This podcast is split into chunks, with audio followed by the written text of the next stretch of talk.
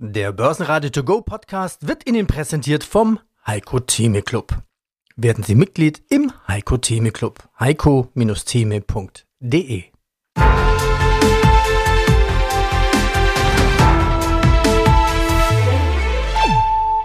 Börsenradio Network AG Marktbericht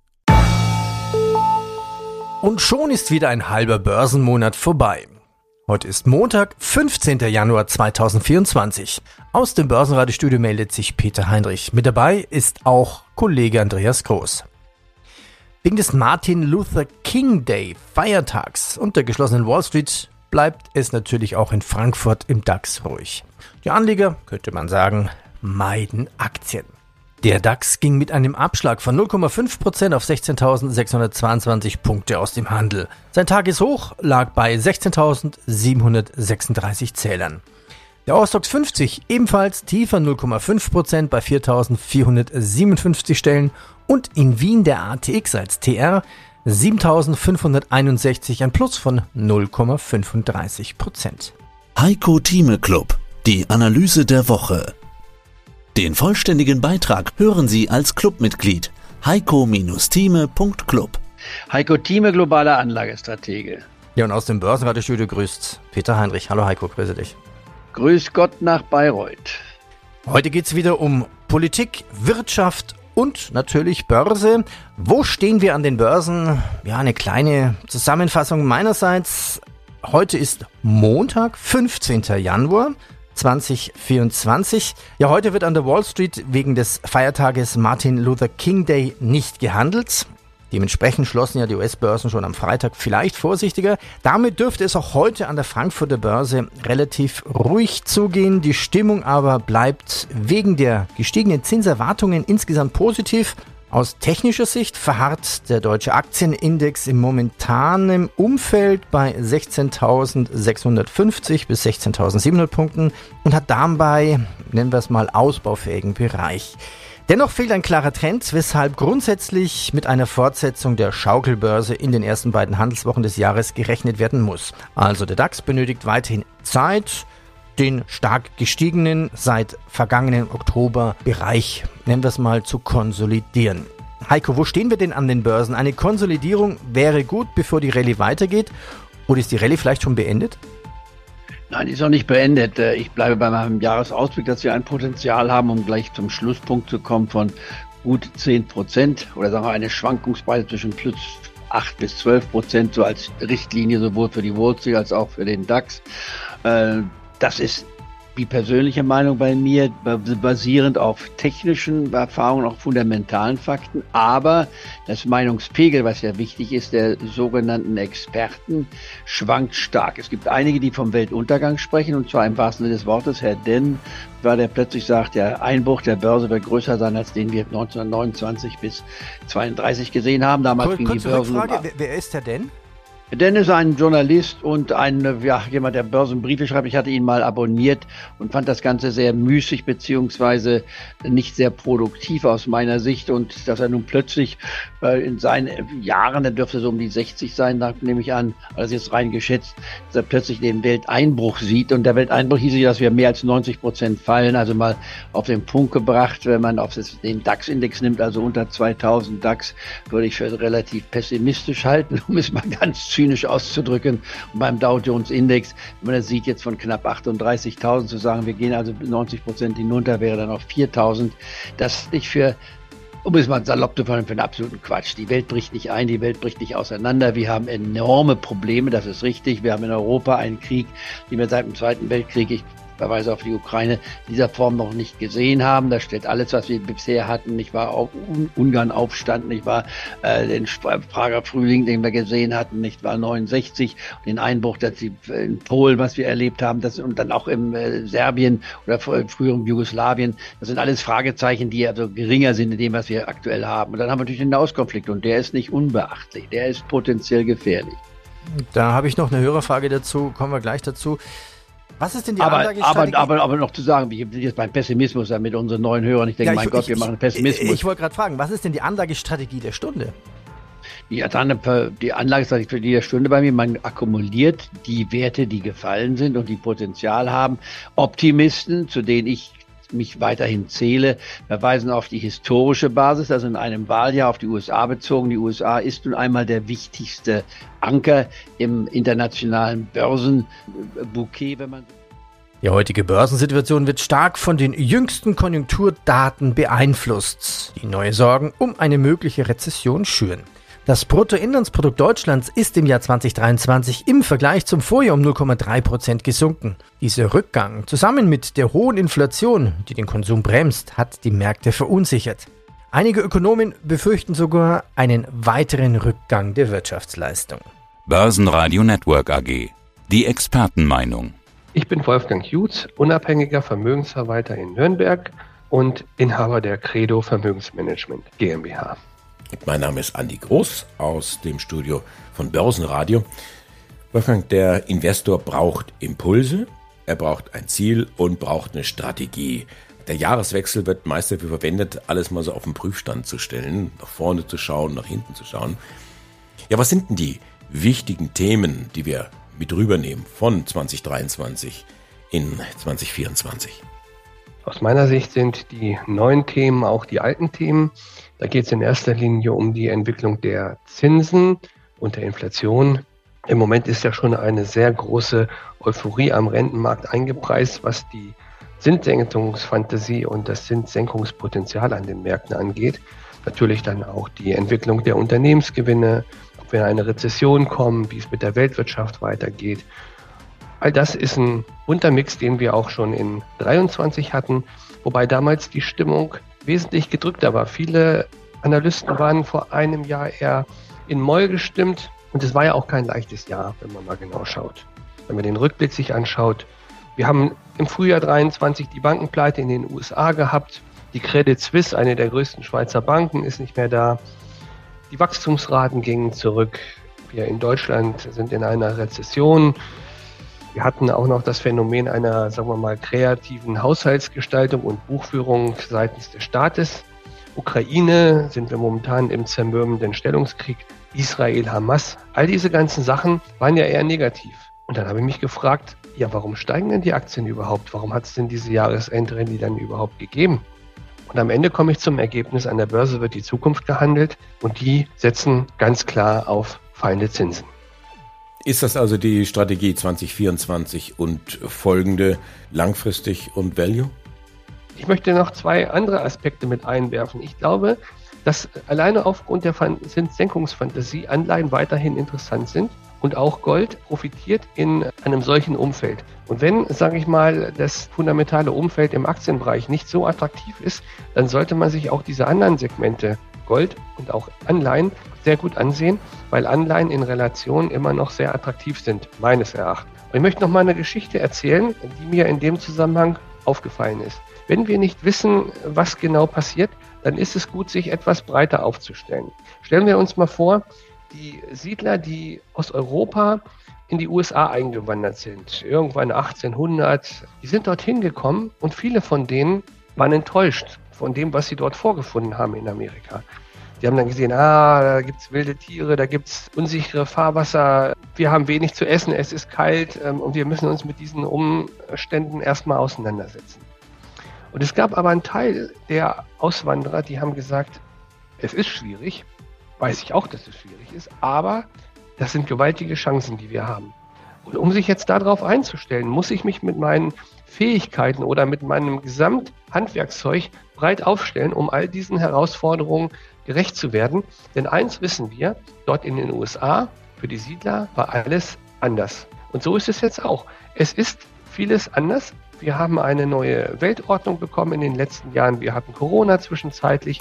Wir haben immer noch ungelöste Probleme. Alles ist anders, aber wir können mit einem breit gestreuten Portfolio dem besser gerecht werden, als wenn wir zu stark auf die Gewinner des letzten Jahres setzen oder unser Depot einseitig auf Wachstums- und Technologietitel ausrichten.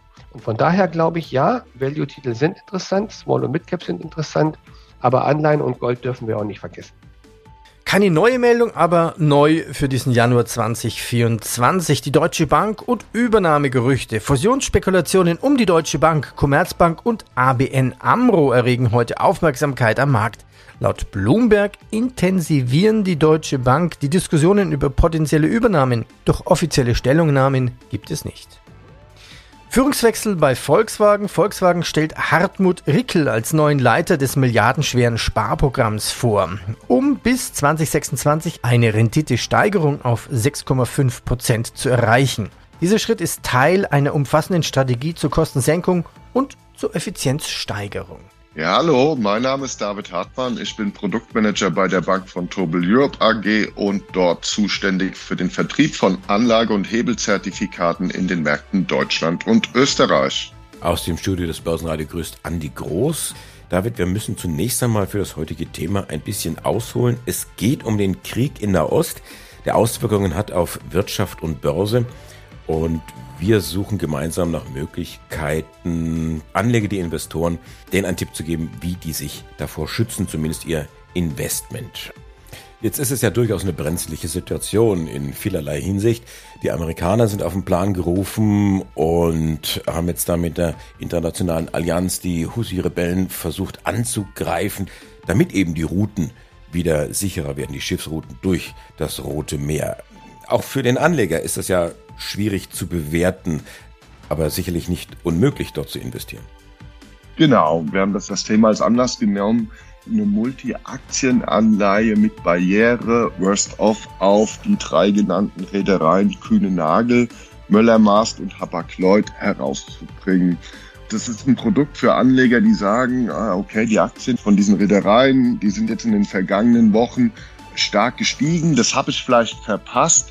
Und jetzt weiß ich nicht, wie es weitergeht. Also sollte es dieser internationalen Allianz hoffentlich gelingen, jetzt das Rote Meer wieder als Schifffahrtsstraße zugänglich zu machen und dass sich die Situation wieder beruhigt, dann wird es natürlich wahrscheinlich auch passieren, dass die Containerpreise wieder sinken werden und das könnte sich dann wieder negativ auf den Aktienkurs der Reedereien auswirken und Anleger, die sagen, ich habe dieses Momentum vor vier Wochen verpasst äh, und ich würde dennoch gerne von der Situation profitieren, bin mir jetzt aber auch nicht sicher, ob die Aktien zukünftig jetzt noch stark steigen werden oder ob sie nicht dann tendenziell eher seitwärts laufen, beziehungsweise auch wieder ein Kursverlust sich einsetzen könnte, weil sich die Situation wieder beruhigt und dementsprechend ein gewisses Sicherheitspuffer suchen. Da haben wir das Produkt auf den Markt gebracht, bezieht sich auf diese drei Aktien, liegt bis zum 29. Januar in Zeichnung und es ist mit einer Barriere. Die Barriere, die liegt bei 60 Prozent, die wird am 29. Januar festgelegt. Da wird einfach geschaut, wie stehen die drei Aktien zu Börsenschluss am Montag in zwei Wochen.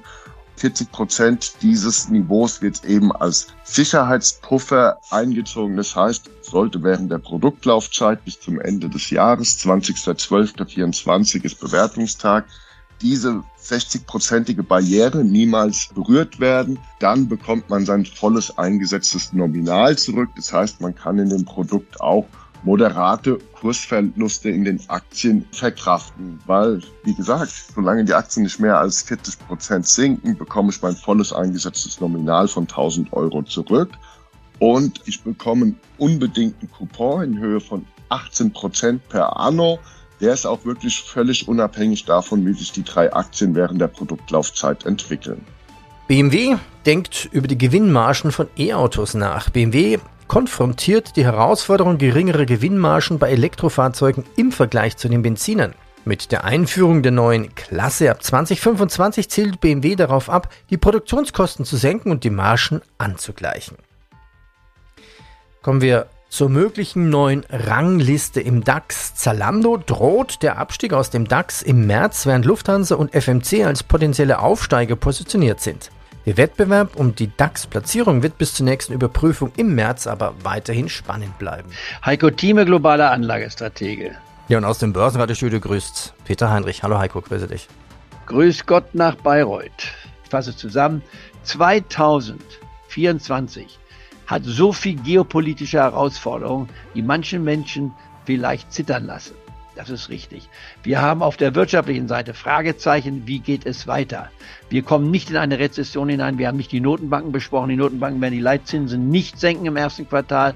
Die amerikanische Notenbank wird im zweiten Quartal die Leitzinssenkung vornehmen und ein Viertelprozentpunkt wird zwei bis drei Leitzinssenkungen vornehmen, sodass wir von 5,5 Prozent bei 4,5 oder 4,25 Prozent maximal sind. Es wird nicht zu sieben Leitzinssenkungen kommen, wie der Markt zurzeit annimmt. Wir werden generell höhere Zinsen haben. Auch eine Belastung für die Wirtschaft. Das können wir überstehen. Wir werden in Europa schwaches Wachstum haben. Wir werden in Deutschland äh, keine Eins vor dem Komma haben, vielleicht nur eine Null vor dem Komma, aber keine, keine Rezession. Wir haben eine technische Rezession in Deutschland zurzeit, aber das muss sich nicht in diesem Jahr weiter fortsetzen. In den USA werden wir ein Wachstum haben, was eine, wahrscheinlich eine Eins oder vielleicht sogar eine Zwei erreichen kann. In China werden wir eine Wachstumsrate haben. Da stehen bestenfalls äh, Zahlen zwischen drei bis maximal fünf Prozent davor. China muss sich umstrukturieren. Da gibt es Chancen, aber natürlich auch Risiken. Das haben wir diskutiert. Aber generell bleibe ich dabei, dass unter der gesamten Gemengelage der Aktienmarkt auch in diesem Jahr nicht schlagbar ist. Er wird bessere Performance aufweisen und nur im Rentenmarkt wird es dann interessant, wenn Renditen für Staatsanleihen eine 5 vor dem Komma haben, dann kann man etwas tun, wie wir es neulich gesehen haben bei 30-jährigen Anleihen, die von 5% auf 4% gefallen sind. Das war mal ganz schnell 20% drin, aber in sehr kurzer Zeit. Aber ich bin generell nach wie vor der Meinung, der Aktienmarkt wird den ersten Platz nicht verlieren. Heiko, vielen Dank. Heute mal am Montag die Aufnahme. Meistens, nicht immer, machen wir es ja Dienstag. Grund ist, du kommst diese Woche wieder nach Deutschland geflogen und einer der großen nächsten Termine, wo man Heiko Thieme live erleben kann, ist natürlich der Börsentag in Dresden, Samstag, 27. Januar. Heiko, ich bedanke mich. Bitteschön. Kommen wir nun zu Trucks Absatzsteigerung bei MAN. MAN verzeichnet im letzten Jahr einen signifikanten Anstieg im Lastwagenabsatz um 44 Prozent. Der Erfolg wird durch die Verlagerung eines Teils der Produktion in Niedriglohnländer und Stellenabbau in Deutschland unterstützt. Daimler Truck trotzt Wirtschaftslage. Daimler Truck steigerte seinen Absatz im letzten Jahr um 1% trotz herausfordernder Wirtschaftsbedingungen. Besonders in Nordamerika konnte der Konzern einen Zuwachs verzeichnen, während in Europa und Südamerika Rückgänge hingenommen werden müssen. Börsenradio Network AG. Die Expertenmeinung. Ja, hallo, mein Name ist Lukas Spang und ich bin Initiator und Fondsberater des Tigris Small and Microcap Growth Fund. Wie performen die Small- und Microcaps und welches Potenzial haben sie noch? Das wollen wir erklären in diesem Podcast. Herzlich willkommen, ich bin Andi Groß von Börsenradio. Machen wir doch zunächst eine kurze Bestandsaufnahme. Wie kamen die Nebenwerte durchs Jahr 2023? Ja, rückblickend weniger erfolgreich oder zufriedenstellend, wie das Anfang des Jahres erwartet wurde.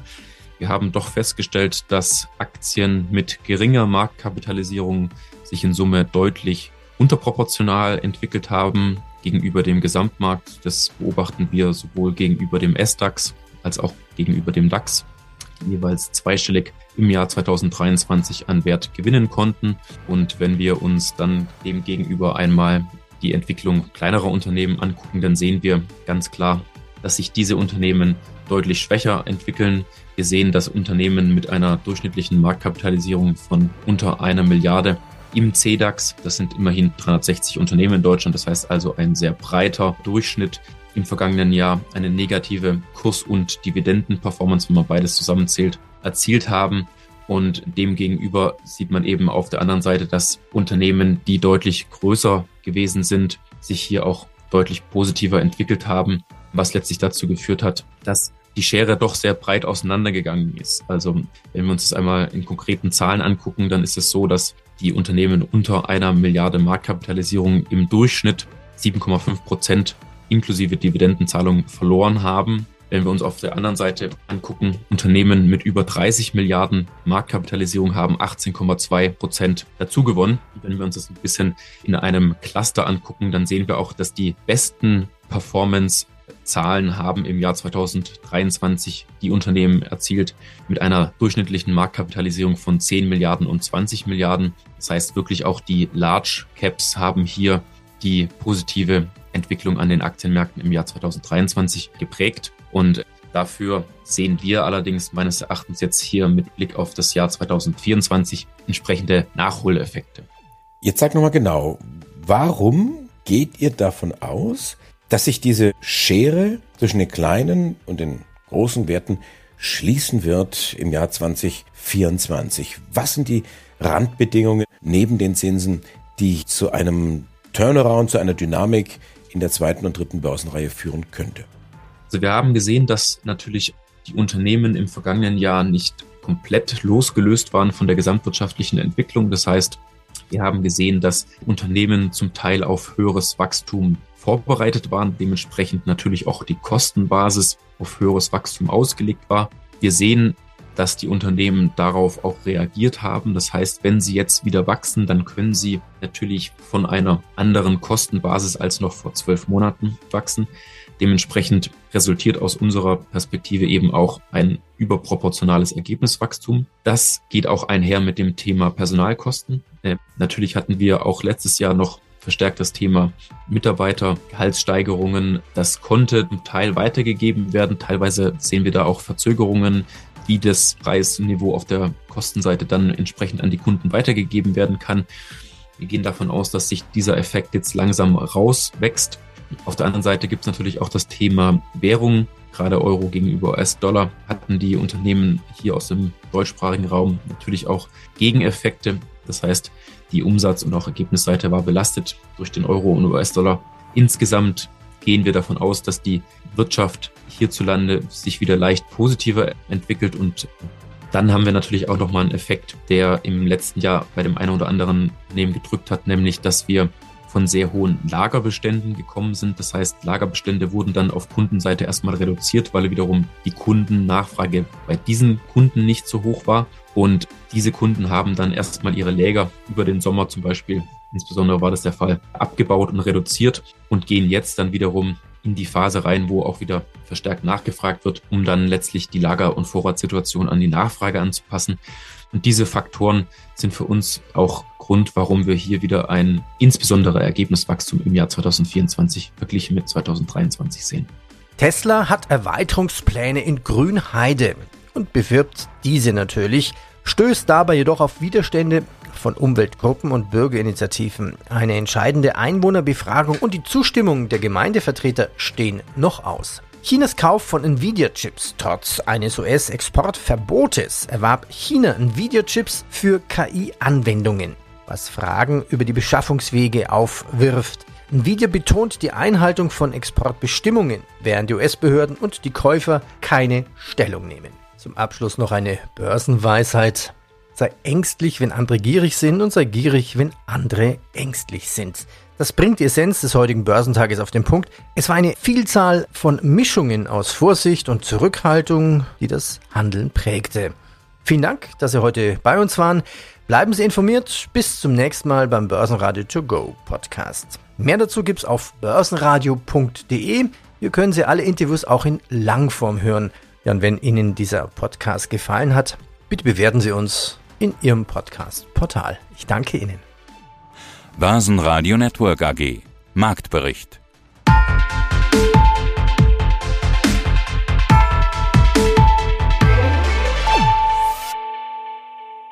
Das Börsenradio Nummer 1. Börsenradio Network AG. Der Börsenradio To Go Podcast wurde Ihnen präsentiert vom Heiko Theme Club. Werden Sie Mitglied im Heiko Theme Club. heiko-theme.de